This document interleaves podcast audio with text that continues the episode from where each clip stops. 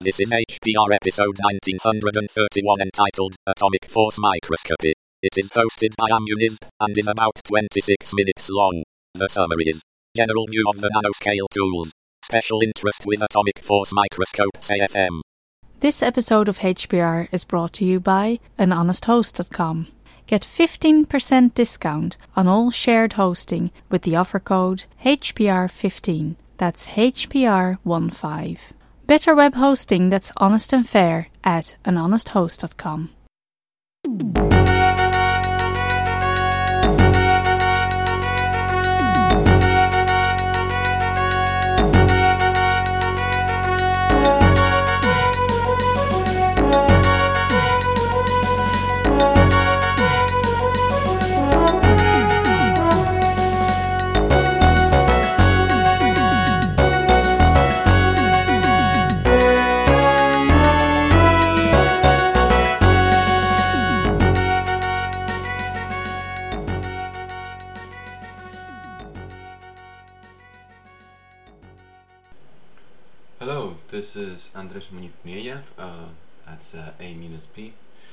and uh, I'm here to talk to you a bit of another bit of science. Um, now I'm going to go into a bit of a nanotechnology, or the more like the instruments used for nanotechnology, and specifically I'd like to delve into uh, a tool called atomics, atomic force microscopes. So um, let me start by uh, this is basically something that I, I go over with lots of people, so uh, hope it, it hopefully won't sound too rehearsed. Uh, so problem, the main problem with uh, small features, uh, the, by the way, nano, nano, nano is a dimension. Nanometers is a dimensional uh, unit, and uh, if you take a meter, divide that by a thousand, you got a micrometer. if you take a hundred micrometers, that's about the thickness of a hair. Uh, then one micrometer, between one and five micrometers, that's about the uh, uh, size of a, of a hair, something like that. Um, and then if you, as long as you keep, if you keep going down, if you take a micrometer and divide it in a thousand parts, then you get a nanometer. And uh, nanometers, if uh, I think if you take 0.1 nanometers, that's classical unit called Angstrom that is used uh, as the space between atoms. Um, organic molecules, uh, such as the ones that you can find on your organic light emitting diodes on some phones and OLED diodes, uh, they can be maybe 100 nanometers in size. So you know it's a several um, several uh, atoms uh, bundled up together to make these uh, carbon-based molecules. So nanometer, um, the nano world is, is uh, according to in, international, uh, the ISO standard, I believe is uh, is anything that has one of its significant dimensions uh, below 100 nanometer. So, uh, for example, if you if something called a nanotube is called a nanotube, even though it can be several microns and even millimeters in length uh, just as long as the diameter of the tube is less than 100 nanometers. And then again, we have things, the, the new stuff called, uh, for example, graphene or, or um, single-layered materials, which is basically uh, one atom thick sheets of stuff. Uh, in the case of graphene, it would be uh, carbon. And uh, so, yeah, I think. Oh, and then the, lastly, you know, the original uh, nano stuff was the the fullerene ball, which is basically um, a, a, little ball that is uh, made out of carbon, looks like a football, and it's it can be less than uh, 100 nanometers in size. So anyway, uh, but that's like a sphere. So anyway, uh, that's def defining the scale. now, the main problem um, uh, when when I when I started doing this, uh, you know, uh, straight as I said, I I, I am uh, ashamed to say that sad, sadly straight out of university, uh, I would say yeah, you know, if you want to see something really really small, you just use uh, clever optics, and you know you put the lens one behind each other, and hopefully you know at one point you'll start seeing really small stuff. Now the problem with that is that it seems that the light travels in waves and uh, anything contained within that wave, uh, which can be 500 nanometers, you don't see. So, you know, there's ways around it. You can you can um, uh, basically put several waves together and align them in such a way and you know they they're slightly out of phase and you'll be able to find out things that are smaller than uh, 300 nanometers or whatever the the wavelength of that particular light is. Uh, but what's what's normally and I think that's called white light interferometry and whatnot. So anyway so that, that's one technique. Uh, another technique you can use is doing something called scanning electron microscopes. So what you do is instead of using light, you basically use electrons, and you flow these electrons through uh, through lenses, which are basically kind of like coils that generate a, magnetic field and move them on. And since electrons basically tend to move in a straighter line than than light, it seems, uh, they they hit the surface and they bounce back, and there's like this little detector thing that that finds finds out how with how much energy that electron bounced back and uh, that's where you get those like really cool images that you see sometimes on the web of like uh, fleas and mosquitoes that looking like in grayscale and black and white. That's because uh, color as well loses its definition at that small scale because there's no light. Um, so uh, so yeah, so that's scanning electron microscopy. Others uh, another tool that you can use, but the limitation of that is that uh, since you're using electrons, you need to have your the, the sample that you're looking at, you need to be uh, fairly, you know, have some sort of conductivity. So those fleas and and little mosquitoes, and you know that you can actually see the little hairs in the mosquitoes. Those those images, what they actually had to do is that they actually had to coat, you know, first they had to kill the animal, uh, the insect, and uh, second they had to coat it with some sort of um, uh, carbon-based uh, stuff. So they, they, they something's called sputter coating, or they they cover it with gold or you know, they, they basically metallize the, the insect so that you can actually see it. Now, uh, another thing you can do is that if you, uh, something's called, that's called transmission electron microscope. So transmission electron microscopes, uh, the way the way they work, this is I mean this is very very overview uh, of all, all the stuff that I'm talking about. It's very overview, but uh, the the way I understand it is that you you take a material and you cut it really really thin. So you know you have only several atomic layers. You know, may, maybe you know it, it can be something like a hundred nanometers thick layer, and you put it into this huge microscope, uh, and uh, and you basically look at this uh, and you shine electrons through it, and what you look at actually is some sort of um, projection of, of your crystal structure, of, of, the, of your material.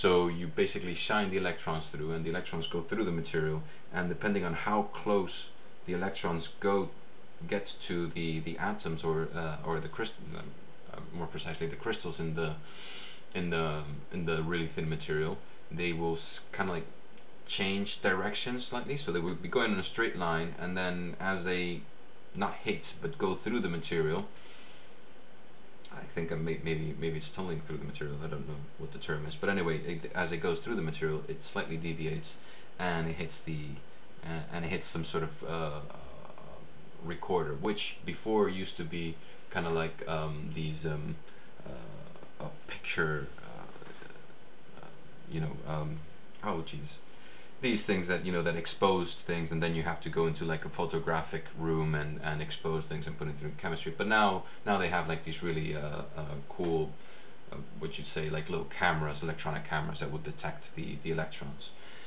and uh, they, they, they and, and and there you can actually see the crystal structure of, of, of material but of course you then the this this involves like a, a huge sample preparation so you know you, you need to you need to get basically get something called a microtome or, or some other precise piece of kit that, that will be able to slice your material to really thin so you can actually see through it.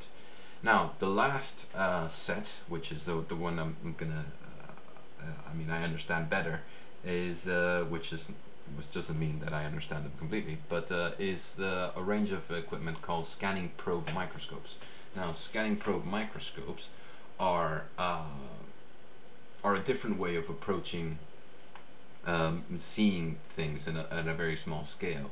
So instead of actually trying to use light or electrons, what you do is you just, as a, a colleague has said, he said, "Oh, I've, today I've been poking things with a stick." So that's basically what you do. You have this very very fine stick, and you poke the uh, the surface, and uh, this this this this probe can be you know incredibly small, uh, about 100 nanometers maybe, uh, maybe maybe smaller, maybe larger. But uh, depending on how large the probe is, you know you you'll be able to see smaller or bigger features. Now, um, there's several ways of using this probe. One one of the method uh, one of the methods that the way it started scanning probe microscopy was with something called scanning tunneling microscopy. And there's a guy called, called he's a Nobel laureate now, I think, for for uh, for um, inventing this method. Uh, and um, what this basically is is that you take a tungsten wire. Uh, so tungsten is you know in the old light bulbs you have you, you have tungsten there, and uh, tungsten is a very brittle uh, material, very brittle metal, and you can basically if you you cut it you can uh, since it's brittle you can kind of ensure that uh, that it's going to be very very sharp. So you take that material and you go into a vacuum chamber. Uh, you take um, something that is uh, electrically conductive, say uh, you know a piece of, uh, of, of pure silicon, um, for example, or, or graphite, and uh, you put a voltage bias to it. So you put uh, you say you say the you, you, put your sample at one volt, and then you you approach the probe this very probe very close to the surface but without touching. And what you measure is the current that suddenly jumps through from the sample to your tip or the other way around I'm not sure depending what, what side is grounded. Um, and uh, this this current is very small it's uh, nanoamps and it's considered a nano and picoamps and it's called a tunneling current and that goes into uh, tun the, tunneling effect that, that you can go into quantum mechanics about it. But basically, what what it is is that if you if the gap is small enough, uh, electrons suddenly jump from one place to another. That's that's uh, I mean that that's as far as I understand it. And so you measure this current, and you can imagine if if you get slightly farther away, that current is going to be reduced because you know the electrons can't jump that far. And if you get closer to the sample, then the electrons will flow more, so you will you know you will get more more current. So the idea is that you say, okay, I want to be a certain distance away, so I'll say you know one nano amp, and you tell the machine to scan to move the probe, ensuring that the distance is always the same. And by doing that, you're saying that the current is going to be a certain fixed value in nanoamps. So this distance uh, uh, doesn't change. But for example, if you if you have a, a, a material, at some point you might have something that has a a different material. So different materials conduct electricity in a different way. So your probe might get closer or or might be farther away. So you, you with, with this technique, you know, there's clever ways to get around it. So you'll be able to find out what what one material is and what the other material is not. Um, so, the, but but yeah, it, it needs it needs to be uh, the, the the problem with STM scanning tunneling microscopy, which is what I've been rambling on for a bit, is uh, is that this the, the the sample needs to be conductive. So in comes uh, another technique called atomic force microscopy. Now within atomic force microscopy, there's uh, uh, there's a lot of different sub well you know all the other microscope methods also have a lot of um, sub methods. But uh, this uh, atomic force microscopy is uh, really interesting because uh, you can you can find out more things apart from the shape of the surface. You can find out uh, if something is magnetic. You can find out if something is more conductive or less conductive uh, by using these different modes. So just to backtrack, a quick explanation that I like to make about atomic force microscope is imagine you're in the nanoscale, so you are effectively blind. You, you, you can't see. So what do blind people do? They they uh, they you know they, they use several tools, but uh, one of the tools that you know that, that, I, I, I, classically see in the street is a is a, is a stick.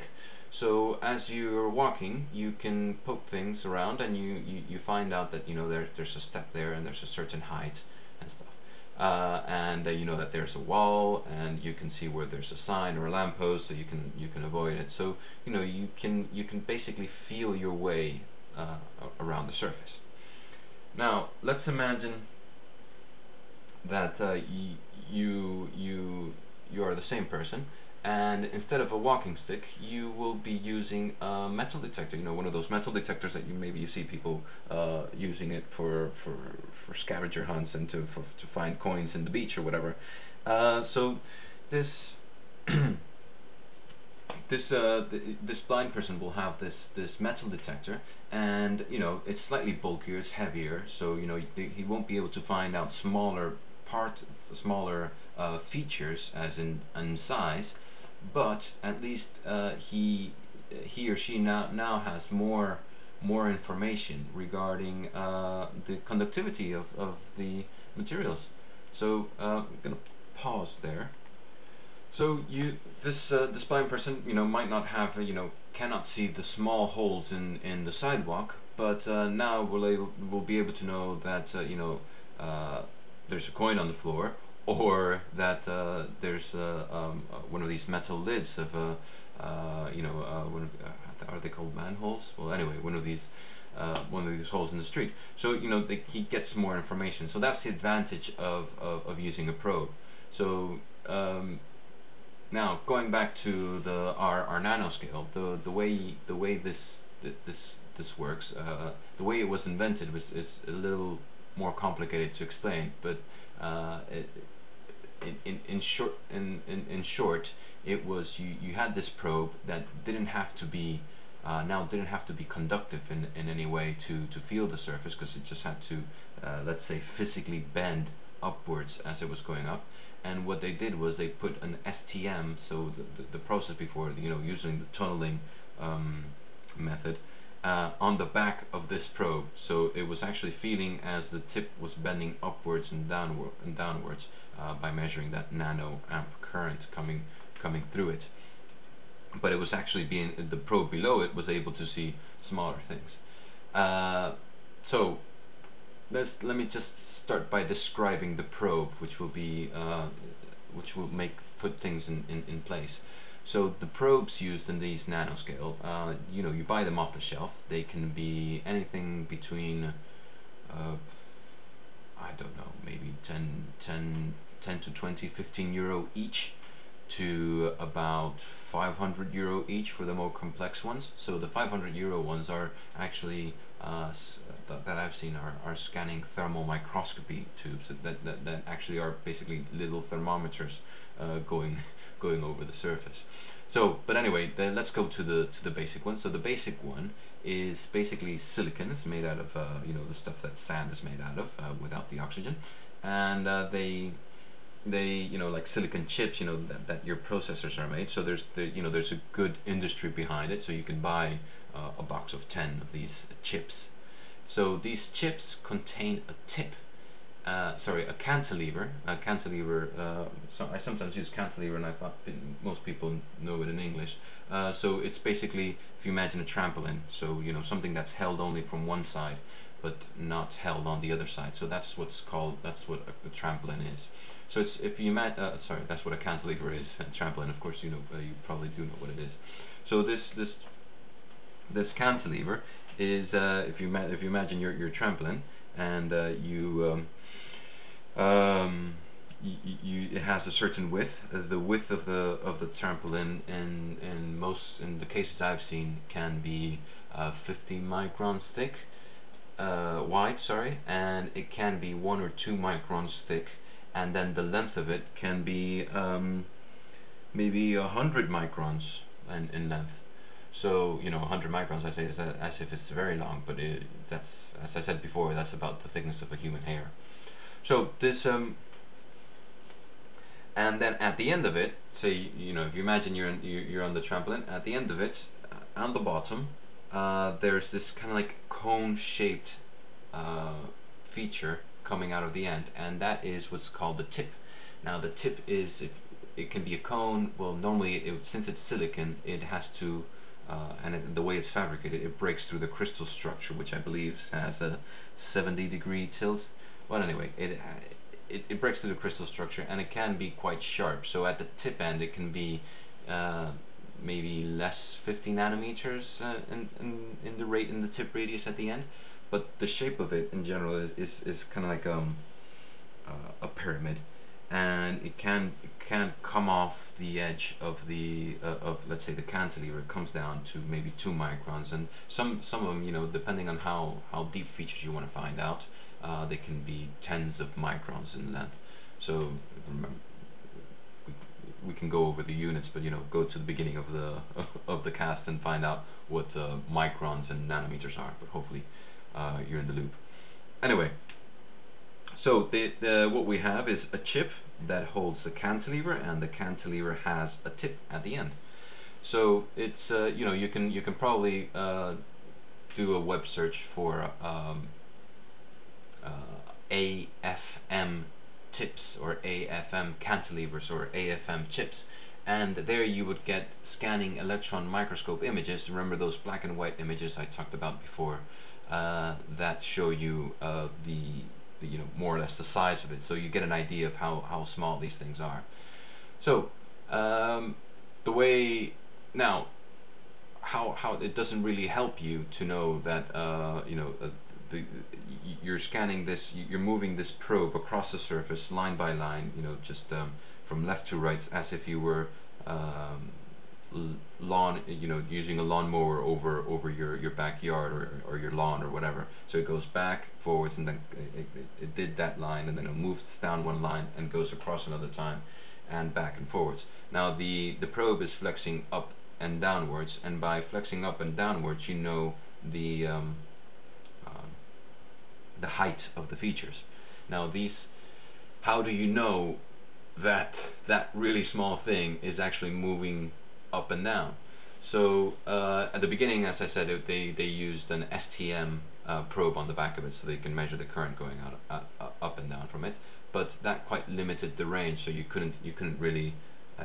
maybe that was the limitation. I, am guessing that's the limitation that you know it, it, it could only see features that were um, few nanometers in size, and uh, people wanted to see things that were in microns in size. So uh, what what came up was. Uh, a method using shining a laser light on the back of the cantilever. So if you shine a laser light on the back of the cantilever and it, that reflects into um, a photodetector, which is basically a solar cell, let's say, and that photodetector has two parts, a part on the top and a part on the bottom. So normally the laser spot will be slightly in the middle, so the the uh, voltage that you get from the top minus the voltage that you get from the part on the bottom would be zero. Now, if the if the laser spot shining on the cantilever, the cantilever bends upwards, then the laser spot will move upwards on the photodetector. Hence, you will have the the top part will be larger than the bottom part, so you'll have a positive voltage. If the cantilever finds a hole, it will bend downwards, so you will have more voltage going into the B side, and the uh, yeah, so the voltage will be negative. Hence, you know, you you can then feed that voltage back into the instrument and request and ask the the the tip to move up and down. Now, how do you move? Well, this is getting really in depth. Uh, so, how do you move something up and down by several nanometers? So, for that, you use a material uh, called piezoelectric material. Now, piezoelectric materials are really interesting because um, uh, you can put a voltage into it and they actually either uh, DC voltage and they actually either shrink or or grow depending on the signal of, of the sign of the voltage. And they they you know you can calibrate them to make sure that they are uh, they grow by a certain amount. Um, so this uh, these these these these piezo materials maybe maybe I'll, I'll go into it in in a different uh, cast uh, if people want. But anyway, so you have like this this basically little material uh, that acts like a motor moving the thing up and down. And actually, there's another one us using it to move left and right. Now, so you're scanning along, and uh, you know that thing goes up and down, and the detector tells you uh, where it is uh, on on height. And then what you get is this map of uh, let's say 1,512 uh, pixels by 512 pixels uh, of, of values in, in Z. And with that, you put it into a software analysis program. Uh, I personally like Gwyddion, and I would highly recommend it. I've used uh, several other uh, data analysis programs for, for this atomic force microscopy. And uh, this one is the best, and it's free software, as in free as in freedom, GPL licensed. And uh, the reason I like it, if you listen to my previous uh, podcast, is that it is maintained by the Czech National Measurement Institute, the CMI, and uh, it can open almost all, if, if not all, file formats that uh, all the different makes and models of atomic force microscopes do. So I've used five different types of atomic force microscopes uh, from five different companies and those five different companies have their, for some reason, decide to do their own data analysis software. And uh, of course, each data analysis software then only opens their type of file format and doesn't open the other. You know, this again, open document formats. Uh, we can, we can, uh, you know, this is where um, Free Software Foundation Europe and Free Software Foundation uh, quite in insist on having open formats. But anyway, let's not get, let's not deviate. Uh, and uh, Gwyddion opens all of them. So uh, it is a great piece of software. Uh, it is uh, scriptable as well, which is great when you are recording a lot of a lot of data. And I highly recommend it if you want to get into atomic force microscopy. There are, um, you know, ins instructions, e even papers, and and and stuff that you can download and find get instructions on how to uh, build your own atomic force microscope. I would recommend doing, you know, maybe the one, there's one about Lego uh, that's uh, really interesting. So, uh, I think that's, that's about it. Um, hopefully I haven't rambled on for too long, and uh, I can, you know, depending on how I feel like, uh, I'll, I'll try to get more podcasts and, and things. So, uh, I used Audacity here. It was highly complicated. Uh, the previous podcast, I, am not sure how I how I did, uh, but uh, this one I just decided to record everything in one track. I don't know how it's gonna come come out, uh, and hopefully this will be saved because I've been going on for about 25 minutes. If it's all lost, I'll be really upset. But anyway, thank you very much, and uh, see you next time. Bye.